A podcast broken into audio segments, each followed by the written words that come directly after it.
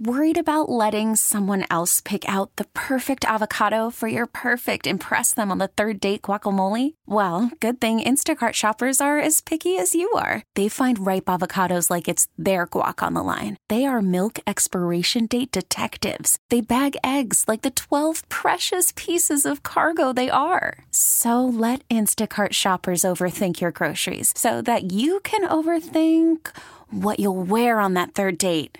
Download the Instacart app to get free delivery on your first three orders while supplies last. Minimum $10 per order, additional term supply. This episode is brought to you by Progressive Insurance. Whether you love true crime or comedy, celebrity interviews or news, you call the shots on what's in your podcast queue. And guess what? Now you can call them on your auto insurance too with the Name Your Price tool from Progressive. It works just the way it sounds. You tell Progressive how much you want to pay for car insurance, and they'll show you coverage options that fit your budget. Get your quote today at progressive.com to join the over 28 million drivers who trust Progressive. Progressive Casualty Insurance Company and Affiliates. Price and coverage match limited by state law. Welcome back to hour number two of the ESPN 1320 Insiders. Get ready for the most up to date sports news and talk with the ESPN 1320 Insiders. All right, hour number two. Taking the afternoon, then we will give way to D'Lo and Kenny right here on Sacramento Sports Leader. Thanks for listening to the Insiders. What? You catch it every time. Like I would have already said it like eight times. Like I would have said, uh, D'Lo and not Kenny. Yeah, D'Lo and Kenny. Yeah. No love it. KC this week. No KC this week. I love the bit. Kenny. Thank you. It is Kenny. It is Kenny Caraway, of course. It's still technically the guy with those initials, but because it's Super Bowl week and the 49ers are playing Kansas City, we're eliminating Casey from the conversation. I love it. We're rolling with it. Thanks, man. I'm glad you like it. Uh, We don't know if Kenny's going to be here today. Uh, Yeah, it's TBD. yeah, it, it is TBD. I haven't seen him come through yet. He has uh, uh, some stuff. Might be just. D'Lo. I don't know. It might be. tap in to find out. Thanks Yeah. everybody for listening on the radio, on the free Odyssey app, and of course everybody in uh, on ESPN 1320 TV. That's youtube.com slash ESPN 1320, twitch.tv slash ESPN 1320, also streaming live on Twitter at ESPN 1320. Wherever you're watching, we appreciate you very much. If you're on YouTube, hit that little like button. Also subscribe to the channel so all of our content is right there at the top of the page when you log in. All right. First of all, we were having a conversation at the break about muting versus blocking on Twitter. Mhm. And the reason I mute people is because it's usually for something that's not that egregious or something that's like, okay, this is annoying. I'm just going to mute this so it doesn't show up in my mentions anymore. Okay. And then that person maybe will reply to something later and it shows under your tweet like you've muted this person. I'll look and I'll go, oh, okay, that's like I muted them for some reason that they can be unmuted now. Yeah. That allows me to do that, whereas blocking really doesn't. Once you're once you're blocked, you're out of here. I have like gone out after a game and gone to walk to my car and like there are fans there and like like hey what's going on? And I'll say hello and then they'll be like hey you blocked me. And I'm like okay. You're probably being a knucklehead. that was pretty rare that I blocked somebody. And typically it's when they say something overtly offensive aimed at Yes. somebody eh, whether it's a Kings player or a Kings coach. Like you can sit there and, and bag on a coach all you want and Mm-hmm. say that they should fire this coach or blah blah blah. But when you get like profane and offensive, I'm like, look, I don't have time for Mm-hmm. Yeah, and I don't want it in my gone. timeline. I don't Yep. want it in my timeline. Yep, gone. Yeah, I met I met somebody at a 95.7 event one time, and they went, "Hey, yeah, I'm a huge fan. You blocked me on Twitter. I don't know why."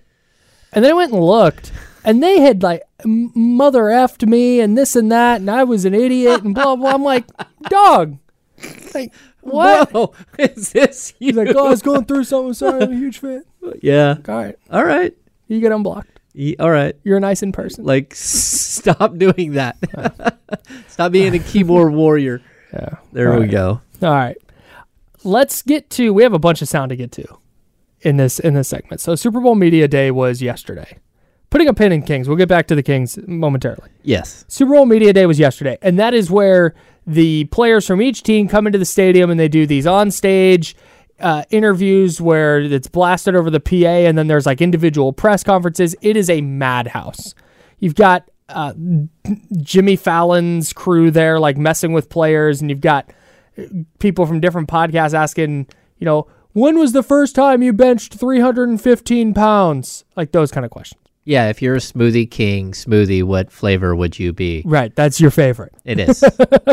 Uh, we here prefer Jamba Juice. That's right. If anybody from Jamba Juice wants Would to like to sponsor the show. Yeah. we regularly every morning it's just us like this. Mmm. Mm-hmm. That protein berry workout sure does taste good in the mornings. My peach perfection is wonderful. Just look at all the boosts you can get. No. All right. So Andy Reid, Andy Reid, the Chiefs head coach, got asked a question about the 49ers and listen to the listen to this response. I don't even know what the question is, but it's a very generic answer about the 49ers and listen how he answers this question. Yeah, listen, they're they're good. Yeah. I mean, they're a good team. So, um, and they are favored, which we understand. We had ups and downs this year. So, If you didn't hear that, he went, "Yeah, they're a good team and they are favored, which we understand. We've been up and down this year." That is an NFL head coach referencing the point spread of a football game they're in.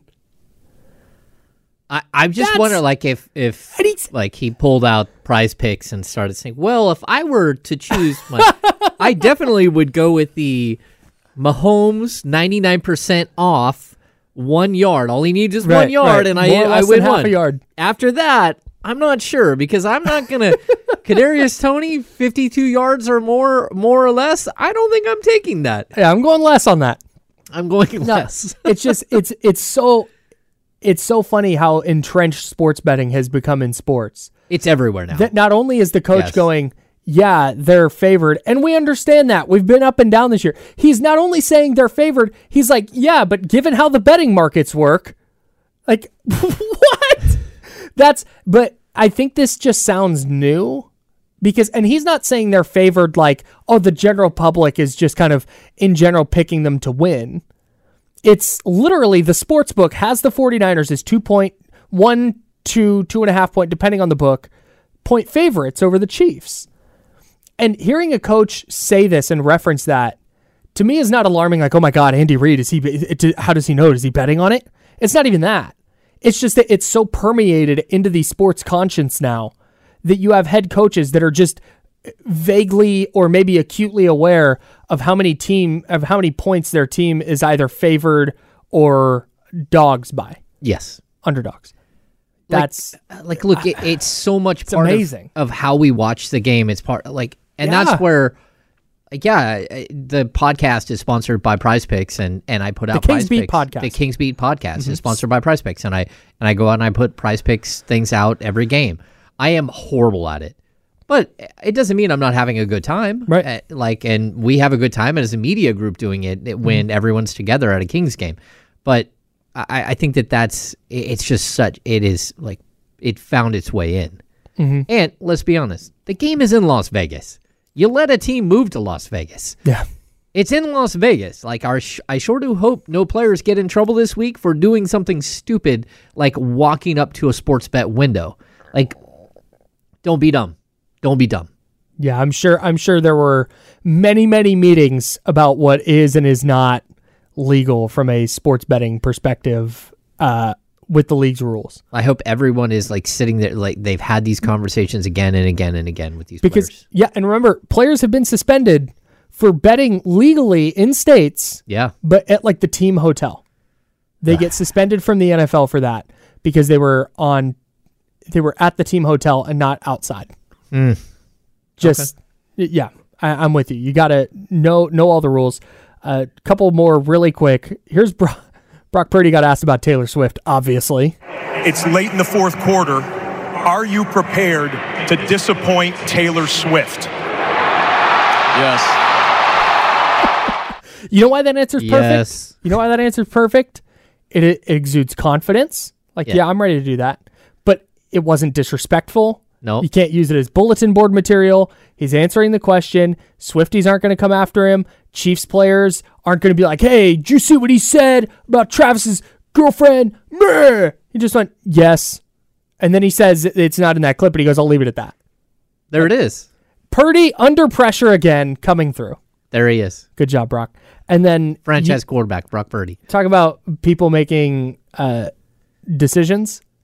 Yeah. Kyle Shanahan made a decision before heading to the podium last night. At least, let me. It sounds like Kyle Shanahan made a decision before going to the podium last night. Here he is talking to NFL Network's Michael Robinson.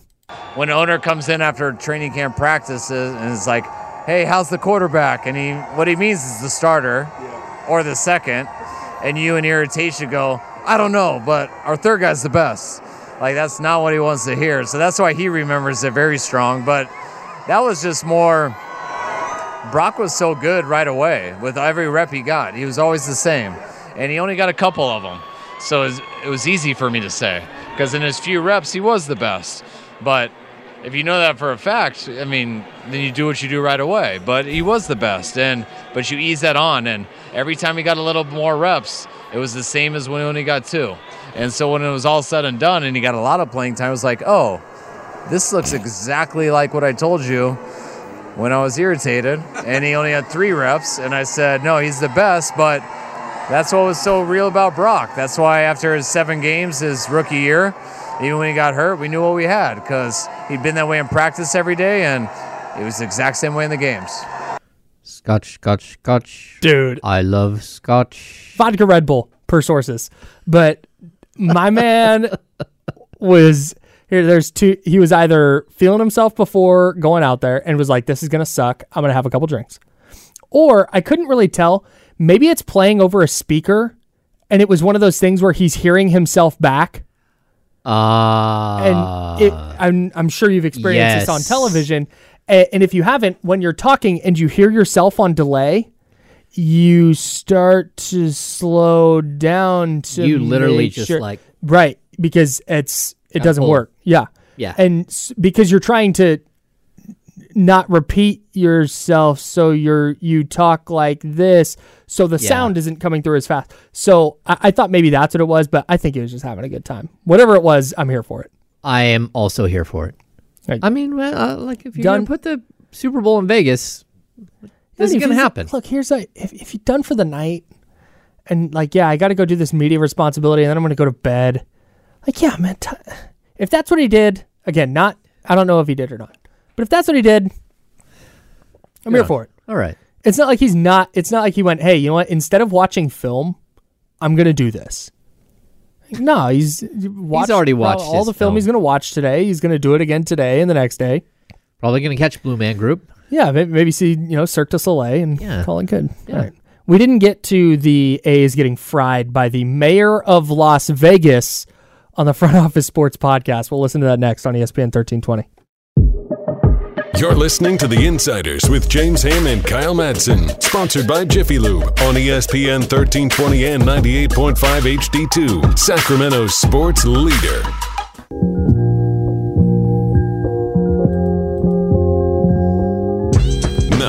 To The Insiders with James Ham and Kyle Madsen, brought to you by Jiffy Lube on ESPN 1320. Good question in the chat about Sasha Vezenkov. We can talk about that in a little bit. I want to get to this sound from the mayor of Las Vegas, though. And James, I know you're in the same boat as me in terms of the A's leaving.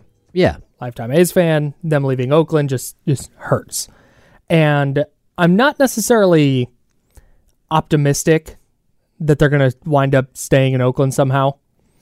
Um, I, I think that the John Fisher's unwillingness or seeming unwillingness to sell the team, and the fact that it appears that the relationship between the current A's regime and the city of Oakland has fractured to a point beyond repair.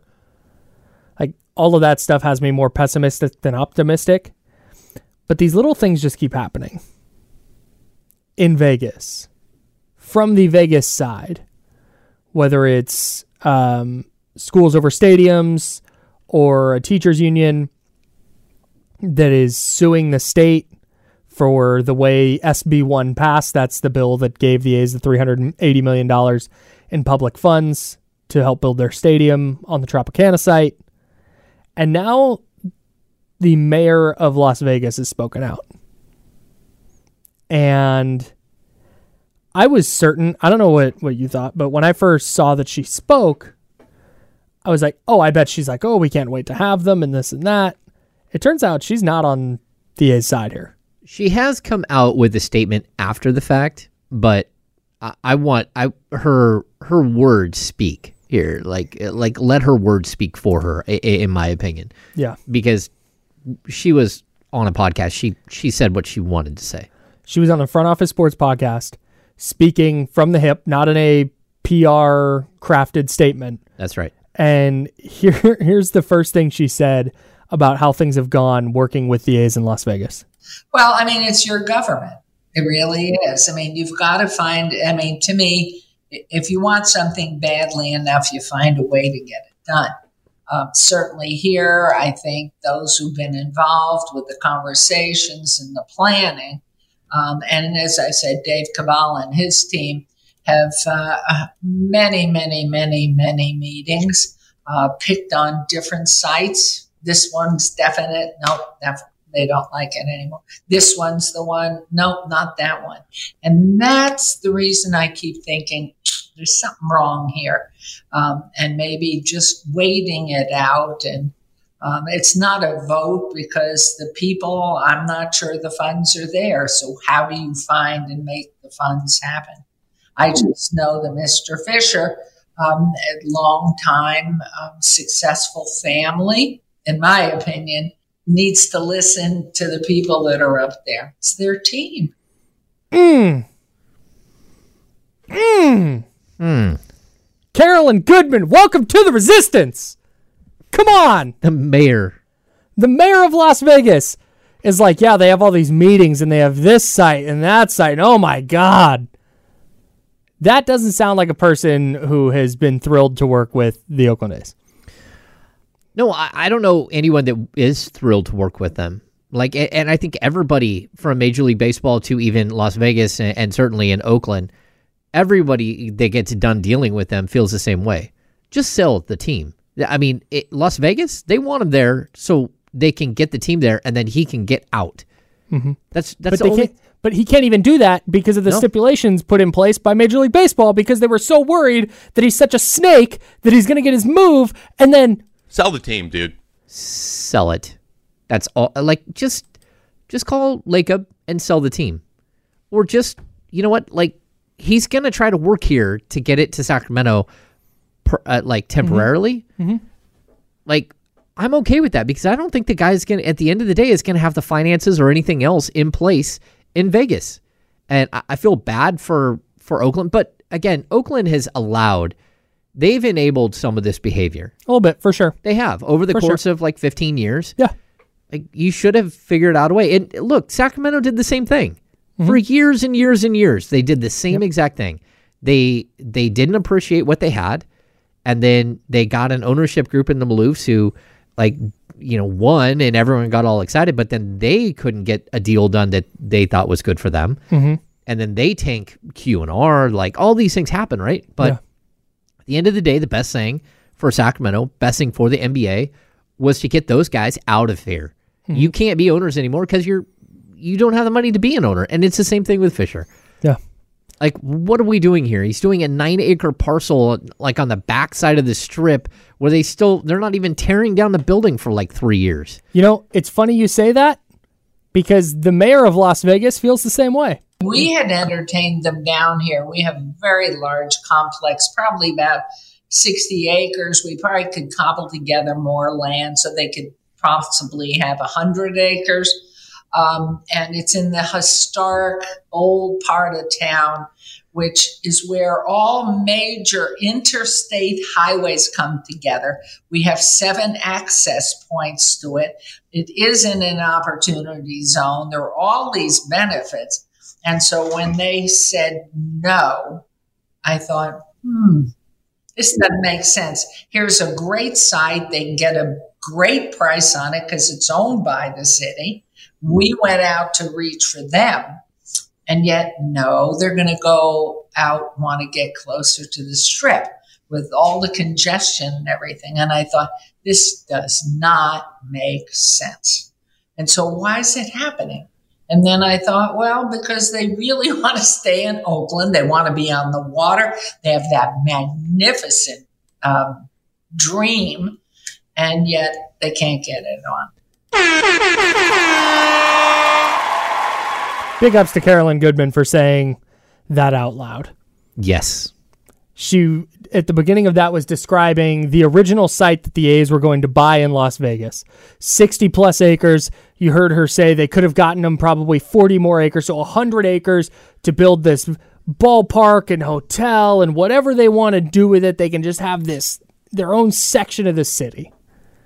And they went, actually, no, we want nine acres in the middle of the strip where they're going to tear down a building where there's not access points and there's They're not going to own there's no anything parking. else. There's no not- development. Right. The the development's right. The There development's is no already done. twelve billion dollar uh, arena like complex that they were going to build in Oakland. Mm-mm. All of that's no None. None of it. wild man. This whole thing is crazy. It, it's it's don't even- crazy. hey, like, and we don't even know what the thing looks like. They've they're still so not far come up behind. with man. renderings. They probably don't have the money to pay for renderings. Probably not. Uh, like I, I'm surprised. Again, they didn't like Mr. Bean this thing and like take one of the old renderings and like pencil across the top. Well, this is what a dome would look like on top of this. Like Well, but that's but that's the whole thing. So remember, it was going to be a retractable roof stadium, and then they went, "You can't do that on nine acres. What are you doing?" So my guess is, I don't know this. My guess is the reason the renderings portion of this is taking so long is because they paid for renderings on a massive site. Yeah. And all of those renderings, somebody went, hey, uh, that's not going to work on nine freaking acres.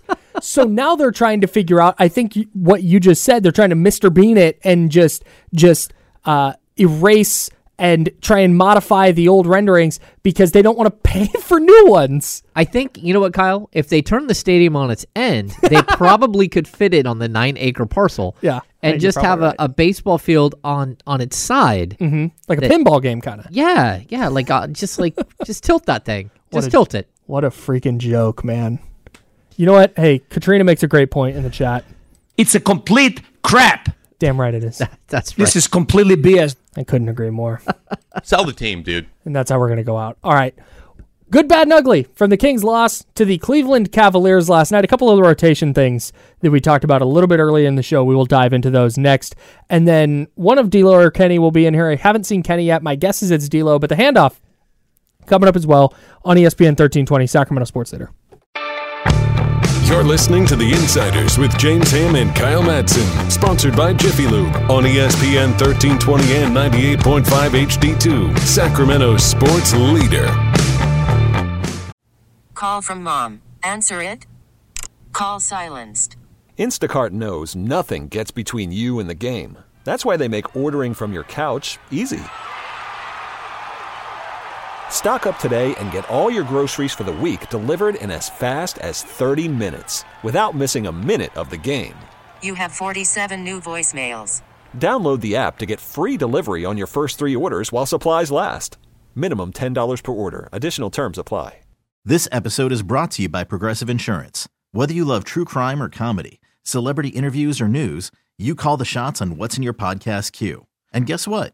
Now you can call them on your auto insurance too with the Name Your Price tool from Progressive. It works just the way it sounds. You tell Progressive how much you want to pay for car insurance, and they'll show you coverage options that fit your budget. Get your quote today at progressive.com to join the over 28 million drivers who trust Progressive. Progressive Casualty Insurance Company and Affiliates. Price and coverage match limited by state law. Hey everyone, Boomer Esiason here. The NFL draft is behind us, and your favorite team is now gearing up for week number one. The free Odyssey app puts you right in the middle of the pro football conversation with the biggest sports radio stations from across the country. The local voices who know your team the best, giving you their unfiltered takes on the current state of your squad. It's always football season right here on the free Odyssey app.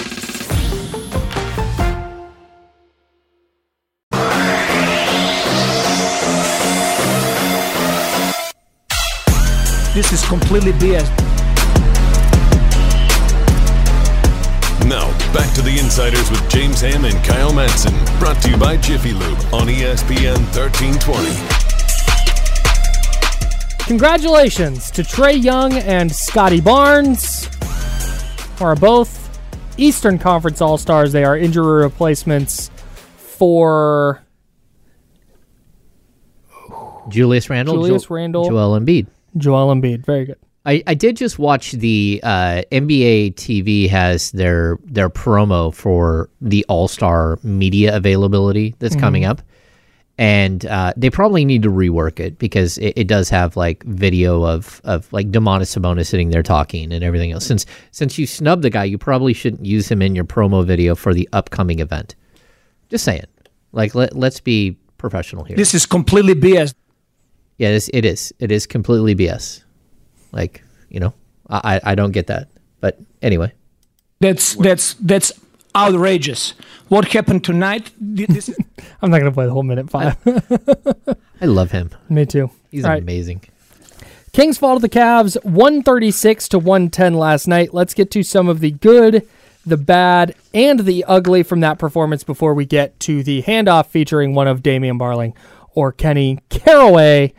Um, I think the first good thing that you have to talk about is Domantas Sabonis's 12 points, 19 boards, and 15 assists, which Yeah. looks fake. Yeah, uh, those numbers do look fake, right? 12, 19, 15. Um, Sabonis is has just been an incredible, incredible, consistent star player, all star player. Yep. Uh, like the fact that he's not in the All Star game is a travesty.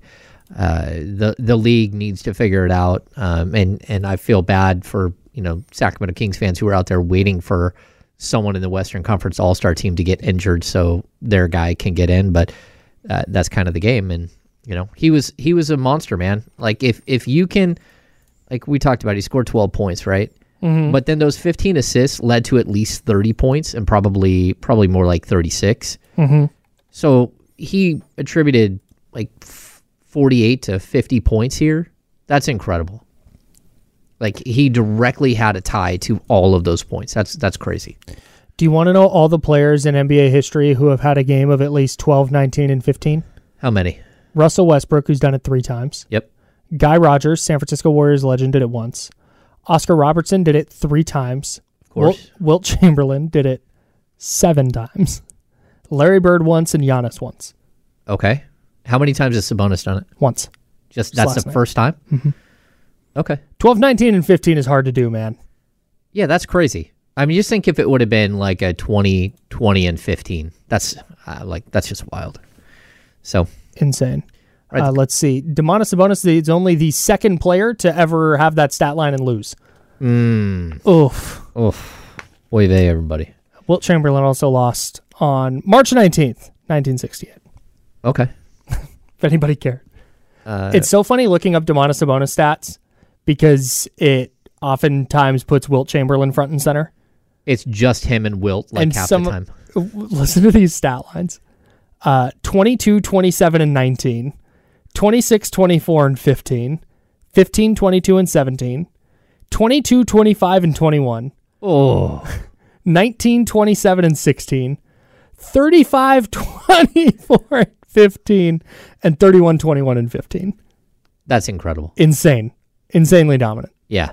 Anyways, Okay. back to it. Definitely back to it. Uh, I think the the other good things from this game, uh, Harrison Barnes showed up again. Uh, like he's he's found himself. He's worked his way back, and he's let his voice be heard that he needs to be a bigger part of what's happening. Um, six of ten from three, 22 points. Uh, I think in this we we've talked about Malik Monk a lot today, but you just you just keep needing more Malik Monk when he's on Mhm. this kind kind of tear. Mhm. You just want to let him go. Yeah. Just do your thing, man. Yep. Their most important player. I would love to see him do that more. With with Harrison Barnes, I'm going to nitpick a little bit. It's great to see the shooting numbers. Yeah, but he's got to do more. He has to and like I said, we talked about this so many times with him. It's not that I would I would say draw up some plays for him early just to get him engaged. So maybe you get a couple assists and 5 6 rebounds from him. But shooting is great, but he's still not engaged in these other parts of the game. And that's that's a little bit of a problem for for me if I'm nitpicking. No, I, I totally agree. I totally agree. But the fact he's putting shots up, he's contributing in some way, which is more than than he could say early in the year. You know, I'd say the the last thing from the the good side of the good, the bad, and the ugly is a five and two trip is incredible. Yep. That is that is really really good. It doesn't matter who you're playing to go five and two on a long seven game road trip, longest road trip of the year. That's tremendous, and, and I'm willing to give him a pass on the final game as just like it all caught up to him. Yeah, it caught up to him, and the Cavs are just good. Like they didn't lose to a bad team last night. I didn't watch the Kings and go, "Wow, this is a huge indictment on their attitude as a team" or anything. Like, no, they were close, and then the Cavs pulled away late, and the score looked more lopsided than the than the game was as a whole. I think. Yeah, I agree. And, and their other loss was a was a nine point loss in Miami that was there for the taking against a Miami team that was trying not to lose its eighth game in a row. Yeah. That team was in the finals last year. So Yes. I don't. I, I think if if I told you before this road trip through uh, Golden State, Dallas, Memphis, Miami, Indiana, Chicago, and Cleveland, if I had said I'll give you five and two, I think you would have taken it. Oh heck yeah. So Yeah, definitely. um, d- uh, a overall very successful trip. I thought. I thought so too. Uh, what about the bad stuff? Um, shot distribution. I don't like Keegan Murray and Domantas Sabonis taking nine shots each. That that needs to change. Yeah. You know. Um, yeah, and that's what I, I get. I get that this is like a democratic offense, right? Yes. Like it's going to be very everybody gets. I I would way way rather I think moving forward, and this may not happen this year because it's kind of a stark change, but into next year, I would love to see a very clear pecking order of like De'Aaron Fox, Keegan Murray, Domantas Sabonis. Those are the dudes. Like, sorry, Kevin. Sorry, Harrison. You might only get seven shots some nights. You might get 10 here and there. But these are the guys who are going to be the primary scorers of the basketball on a night in, night out basis. Again, maybe there's the odd game where Huerter's just red hot or S- Sabonis gets in foul trouble or whatever. But that's what I would like to see moving forward because if the Kings are, are going to be a title contender, it's going to be the, on the back of those three guys. Well, that and that's why I, I will keep continue to say, Kyle, that if you're going to like really take the next step with this team, it, it hurts. It's a band aid that you got to rip off. Mhm. The players that you talked about, the Kevin Huerters and the Harrison Barnes of the of the world, they need to be swapped out for pieces that make more sense to support the three. Yeah, So they have to be the long athletic defender. It's got to be uh, a true, you know, three and D Mhm. shooting guard alongside of De'Aaron that can take some of the slack off De'Aaron. Like those are things y- you want these pieces. It's nice to have a guy like Kevin Huerter who Mhm. can get you three or four assists, who can get you five or six rebounds in a game and, and hit a bunch of 3s Mhm. But it's also there is some uh, like it's easier for a team to allow three players to step up and, and ascend if like say Kentavious Caldwell Pope is at the is at the Right. two guard Mhm. or you know name that three and D you know guy Sure. at, at the at the 3 Mhm. so yeah I, I think that that's where the the next version of this team has to go Mhm. which is I- it's tough but No, I'm I'm I'm right there with you, man. It, it that's that's pretty clear to me what the Kings taking the next step is going to look like. It's Yes. going to be more focus on those three guys. I know that sounds counterintuitive, but more of the offensive focus on on those three guys. There just can't be a night where where Keegan Murray and and Domantas Sabonis are combining to take 18 shots. Yeah, and That's then just- and then of course you get the fourth guy. The fourth guy is going to be Malik Monk, Yeah, right? That's that's right. how this thing has to be built. Yep. But you need the other players to, and that's why maybe Kyle Kuzma doesn't make sense. That's why maybe Jerami Grant doesn't make sense. Sure. Maybe you need a much more defensive-minded but three-point shooting version of those guys, and, and it's not easy, easy to find. Yeah, no, it's it's because that's uh, frankly what every team is looking for. Yeah, totally. And I think that's why you in fact you we were talking about this a little bit yesterday, but that's why playing Kessler Edwards makes so much sense.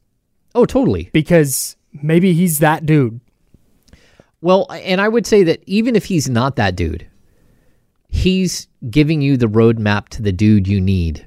Mm, You just need that, but a more seasoned veteran version that can actually be reliable on a night in and night basis to shut down somebody defensively, but also provide this this offense that is more like Complementary offense. Complementary offense. Yeah. yeah, yeah, yeah. Where you're standing in the corner shooting threes, and sometimes you you get a layup here or there. Sometimes Mhm. you you get a back cut. Sometimes you get you know a, a transition bucket. But realistically, if you shot more than eight or nine times in a game, that's like you've kind of gone outside of who you are as Mhm. a player, and that's okay. The, the Kings need to get to that point though. Aaron Gordon is the name that just came to mind when you were describing all that. And I think Aaron Gordon's a really like high level version of it. Yeah. But that kind of when you watch when you watch the Nuggets, it's very clear what Aaron Gordon's role is. No, totally. And It- it's not as a primary scorer. But look at the Nuggets are who you should be uh, in a lot of ways, like building your your modeling your team after. You know, you while they're they might be different positions, or you're you're getting more product Yeah. productivity out of Fox versus Murray. Mhm. Um, you can see where Keegan Murray could become a Michael Porter Jr. type player. Mhm. You just need those the Kentavious Caldwell Pope and the and the Right. Aaron Gordon versions to go with them. Aaron Gordon is 9.9 shots a night, and I'm guessing KCP is probably around the same thing. Yes, maybe a little bit less. Maybe uh, let's see. Kentavious Caldwell Pope. I did not realize he's six five. I thought he was a six three guy. Mm-mm. Um, Kentavious called eight shots a night. Yeah, really, really, really strong defender. 18, 18 shots between those two guys is, I think where, where the sweet spot is. Yeah, I'm with you. Um, what else you got? Let's see. Uh, get to the line. Uh, you know, the Kings need to figure out how to get to the free throw line. Uh, they also need more than one rebound each from, or one one combined rebound from their two forwards, Keegan Murray and, and Harrison Barnes. I'm going to give Keegan Murray a little bit of a break because Keegan Murray was defending Donovan Mitchell on the perimeter a lot, and it's Mhm. not easy to turn from there and go grab a rebound. Mhm. Um, let's see what else we got. Fox settled. Uh, settled. Um, he needs to go get inside more, even against a long athletic team, and Yeah, get to the line. He's a good enough. Yeah, he's a good enough finisher that I I I would like to see him not worry so many so much about shot blockers. Like he's he's Yeah. fast enough and a crafty enough finisher and a good enough shot maker that that shouldn't deter him from from being a, a force inside. There was even a moment in last night's game where he had taken Donovan Mitchell off the off the dribble, Mhm. got to the basket, had Donovan on his back. All he had to do is bump back Mhm. and hit the layup, and would have got the and one with no Mhm. question. And he just went up for a real quick layup because he was worried about the shot blocker. Yeah. And those are things where you're like, okay, you know, you, you need to get to the line. It's bizarre that that was a problem last night and was clearly not a problem the first time they played Cleveland. No. Well, Very strange. I, I the first time they played Cleveland, Jarrett Allen got in foul trouble like super quick and was out of the game. Mm. Uh, like Sabonis just absolutely worked him over. Right. So, uh, let's get to the ugly. Uh, the Kings are still trying to figure out how to defend the three ball. Uh, I'm not sure what's going on there, but like they just aren't defending the three at all in this game, and I thought they were a step slow. So I, I think that that's that's part of it for sure. Where are they at on the season in three point defense? Uh, that's a good question. You know, they I'm are right they're they're doing much better as far as like hitting their shots. They're at 71%. Ooh. A 70 70 They are 37.1%. 29th in three point defense. Yeah. Team shooting 39.5% against them. That's wild. That is crazy. That is that is wild. And and on everyone 35 attempts a game. everyone wants to talk about, you know, like whether Sabonis is limited defensively. Their interior defense is is perfectly fine. They're they're uh, allowing they're they're 12th in the league in two point field goal. Uh, well, 13th, in the league yeah. and, and two point field goal percentage against. Yeah, that that 29.5 stands out. That's uh, definitely a design. Uh, that's by design. So they need they may need to tweak that uh, during the the All Star break. Yeah, the, it, it's just teams are are too good now and too skilled now to just say. I mean, Orlando, that that double overtime win against the Magic, we went into it going, dude, let Orlando shoot it, and then they made I think went seven of ten in the first quarter. There was like three games that week where like let them shoot it. They're like, hell yeah, we'll shoot it. yeah, and it tur- like NBA players are just too good now that even They that thirty percent three point shooter, if that guy is wide open, he's gonna knock him down. So yeah, I think that that's a, a defensive adjustment they have to make because uh, that's just not a good way to go through life. Well, and I'd also tell you that there are there are things in the league like self fulfilling prophecies, right? You go up against a team who is known to be a bad three point uh, defending defensive team, and so you come into the game knowing that you're going to get open looks and you need to hit them. And a lot of times, teams who come in with that mindset that I'm going to get a bunch of open looks from three, they end up hitting their threes. And, you know, so it's possible that the Kings are are horrible defensively, but it's also possible that guys come in with a little bit of extra confidence because that's the MO of the team you're facing. And, and so you gotta you gotta shake that. You gotta figure out a way to to not allow teams to shoot that kind of percentage from three. That's crazy. Thirty nine point five. They almost give up 40 percent from the field uh, on three point shots. Okay, so in the first half of the year, not not necessarily the first half, uh, before the turn of the calendar, Okay. in 31 games, teams were shooting 37.4% from three against the Kings. Mm. They finished at Memphis. That was the game that dominated the the Grizzlies, 123-92. And Memphis went 12 of 40. That's 30%. Then they went, this is three point percentage allowed 35, and I'm going to round up or down 35, 57, 35, 54, 38, 42, 43, 47, 46, 39. You got a problem. That's really bad. You got a problem, Kyle. Oh my god. But I- think if you were to say, if you were to ask the coaching staff, which I probably will ask them this question, Yeah, please tomorrow, Um, I, if you're going to ask them, they're going to say, "Well, but we're we're trying. We have to take away something." And because of their limit, because they don't have a natural shot blo- blocker, because they don't have like excellent defenders, like natural defenders, they're they're trying to shrink in and take away the easy buckets, and they're giving up more more looks from the outside. since the calendar turned, teams in how many games is this? 18. In 18 games, opponents are shooting 42.6% from beyond the arc against the Kings. That's not good. That is insane. That's how you lose. Every team turns into prime Steph Curry against the Warriors or against, the Kings. Yeah. And the Warriors. But yikes, dude. That that is a That is a brutal wild, number. that is a wild stat. oh God. Yeah, absolutely amazing stat. Uh, Oh. so they don't def- uh, defend the three ball, and then the the other bad the ug- the other ugly thing. Like I know I get a, a rap here for not liking JaVale McGee, and and there are games where I are perfectly fine with JaVale McGee. I balance it out because I love JaVale McGee. I But know, on. I know somebody, uh, so many people do love JaVale McGee, right? And I get it, but a game like last night, uh, you're just sitting there watching, and you know how many people hit my my uh, timeline and said, "Hey, why is Alex Len not playing?" I, and I don't have an answer for you. Like I thought, Alex Len was impactful when he was in the game for that like five games, seven game stretch.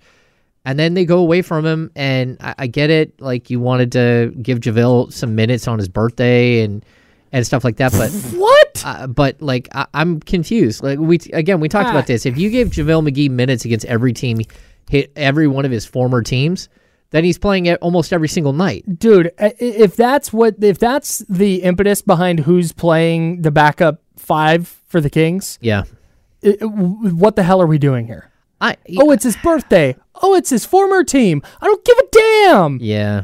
I'm I'm J- it- confused, it- man. I, and this is not this is not i don't want to Why do you hate JaVale McGee? damian barling's here I don't hate JaVale Yes, McGee. you do. I It's don't hate JaVale McGee. No, just say you hate JaVale I McGee. don't hate JaVale McGee. Yes, damian barling coming up at noon no kenny today Uh, no Kenny today. okay so just damian coming up at noon um i don't think anybody uh, Still D'Lo hi. and Casey. It's always D'Lo, and Kenny. Casey. It's D'Lo and Kenny. Oh, my my mistake. That's Thank correct. you. Yeah, D'Lo and Kenny this week. Yeah. Uh, also catch them on KSFM 37. Anyways, um, it's not hating JaVale McGee, but like by any stretch. In fact, he's one of my favorite players ever. But when you watch him in a game like last night, and then you watch Alex Len play, it's not su- it's not like oh man, that's the reason they lost. It's not it's not anything like that.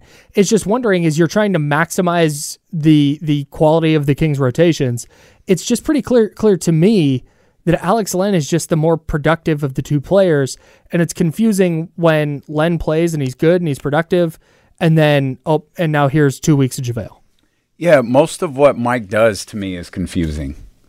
Hmm. I don't understand what Mike. I don't. I don't understand what he does with Chris Duarte and with Kessler Edwards. I don't understand what he does with Alex Len and JaVale McGee. I.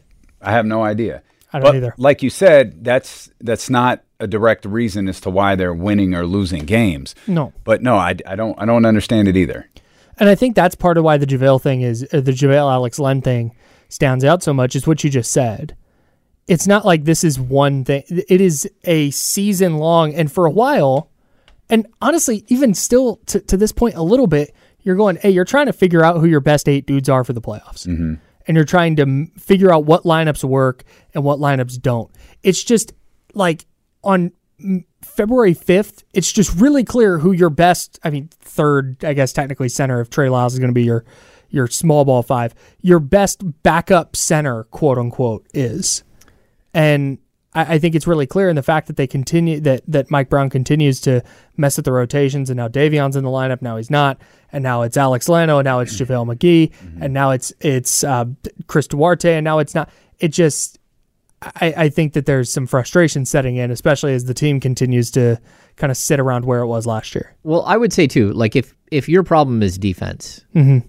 I, I hate JaVale McGee doesn't help you defensively at all. Not anymore. No, no. Like I mean, he gets he got beat to the basket by a couple of guys last night, where you're like, what has happened? And he's not blocking shots at all. A- And, sure, he grabbed some rebounds, but I, I kind of liken it to like the Malik Monk versus uh, like Trey Lyles. Like Malik Monk scores 13 points, and you remember every single one of those baskets. Mhm. It was wild. It was super fun. Yeah. Trey Lyles over here was 16, but you don't remember any of Yeah. it. You're like, oh yeah, he hit some threes, right? What? Wait, he had 16 points, and that's where Alex Len goes out there, and he doesn't he doesn't do anything spectacular, but he doesn't do anything wrong. He's tall, he stands tall, he plays goalie. He may not have the blocks, but he also is really good defensively at the rim. And sure, can he defend the three? No, but neither one of those guys can defend the three. So I- I'm just confused. Like I, I get it, JaVale's a lot more fun to watch, but that's not what winning is usually about. Winning is usually about like having players that go in and play their role to a high degree and don't make mistakes. And that's why I'm always confused by it. I agree. You also hate JaVale McGee. I don't hate JaVale. don't hate. I don't know what that man I don't did hate to you. JaVale. I don't know what that man ever did to you. Uh, just- every time JaVale does something on the floor, I go, "Oh, great! There's 12 minutes of James tomorrow.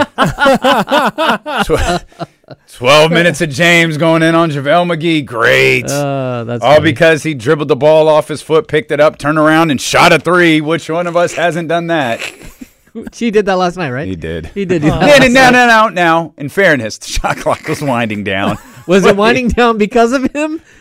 Probably. There the, was- the context isn't important. I think I was. I think I was. I think it's when I was in in Hawaii. I checked my phone real quick. I just checked the box score because I wasn't back at the hotel yet. I just looked at the box score, and the first thing I see on GameCast is JaVale McGee shot a three with like 17 seconds left on the shot clock. I screenshot it and sent it to James. I'm like, what the hell's going on? What's happening in this game? yeah. Not good. No, JaVale, JaVale's fine. JaVale, JaVale's fine. It's just he has a according to Basketball Reference, his net rating this year is zero. It's just a even Straight up. Uh, Alex Len's a plus nine. Yeah. little way better offensively, a little better defense, or That's a little worse plus nine defensively. per 100 Per 100 possessions. possessions. So like basically plus nine per game. Yeah. It's not just overall he's a plus nine. And maybe when they get to the playoffs, maybe it'll be Alex Len. But the fact that we're in February and we're still experimenting with the big man rotation is a little worrisome to me. Okay. That's all. I'm with you, Kyle. Anyways, did you see drunk Kyle Shanahan last night, Damien? Uh, That was tremendous. It was unbelievable. Yeah, he was he was feeling it. I don't have a problem with it. That's good stuff. I'm kind of I'm kind of here for it, honestly. I mean, that's kind of what media night has become now, right? Just Yeah. kind of a circus of silliness. It sounds like there were some good questions asked last night, but for the most part, it's just silliness. Yeah, I thought I did think the thing that got buried in the in the answer that we played um, about him talking to Michael Robinson, and he says he's talking about when he said Brock Purdy was the best quarterback in training camp during Purdy's rookie year, Mm-hmm. Mhm. and he said in there, I said it out of frustration, meaning like he was frustrated with how Jimmy Garoppolo and Trey Lance are both playing, and that I thought was interesting. Yeah, no, even Mm-hmm. absolutely. if it was a drunk mind speaking a sober heart. Kind well, I think sometimes when people are drunk is when they're the most honest. yeah, that's what I was like. Ask Kyle Shanahan all of your questions yeah, today. yeah, he he he very very well very well may tell you anything at this point. So, all right. Uh, Damian Barling coming up next. Show's over.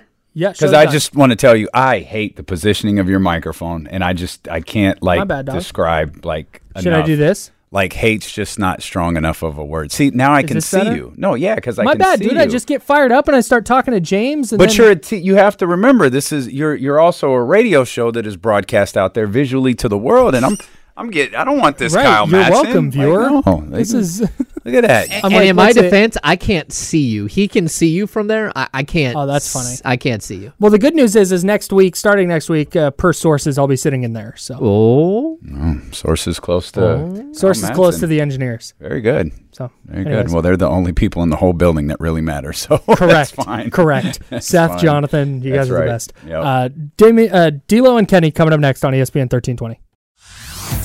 Hey everyone, Boomer Esiason here. The NFL draft is behind us, and your favorite team is now gearing up for week number one. The free Audacy app puts you right in the middle of the pro football conversation with the biggest sports radio stations from across the country. The local voices who know your team the best, giving you their unfiltered takes on the current state of your squad. It's always football season right here on the free Audacy app.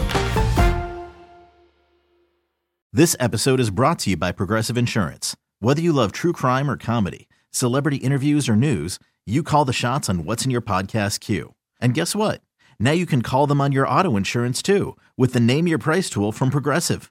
It works just the way it sounds. You tell Progressive how much you want to pay for car insurance, and they'll show you coverage options that fit your budget. Get your quote today at progressive.com to join the over 28 million drivers who trust Progressive. Progressive Casualty Insurance Company and Affiliates. Price and coverage match limited by state law.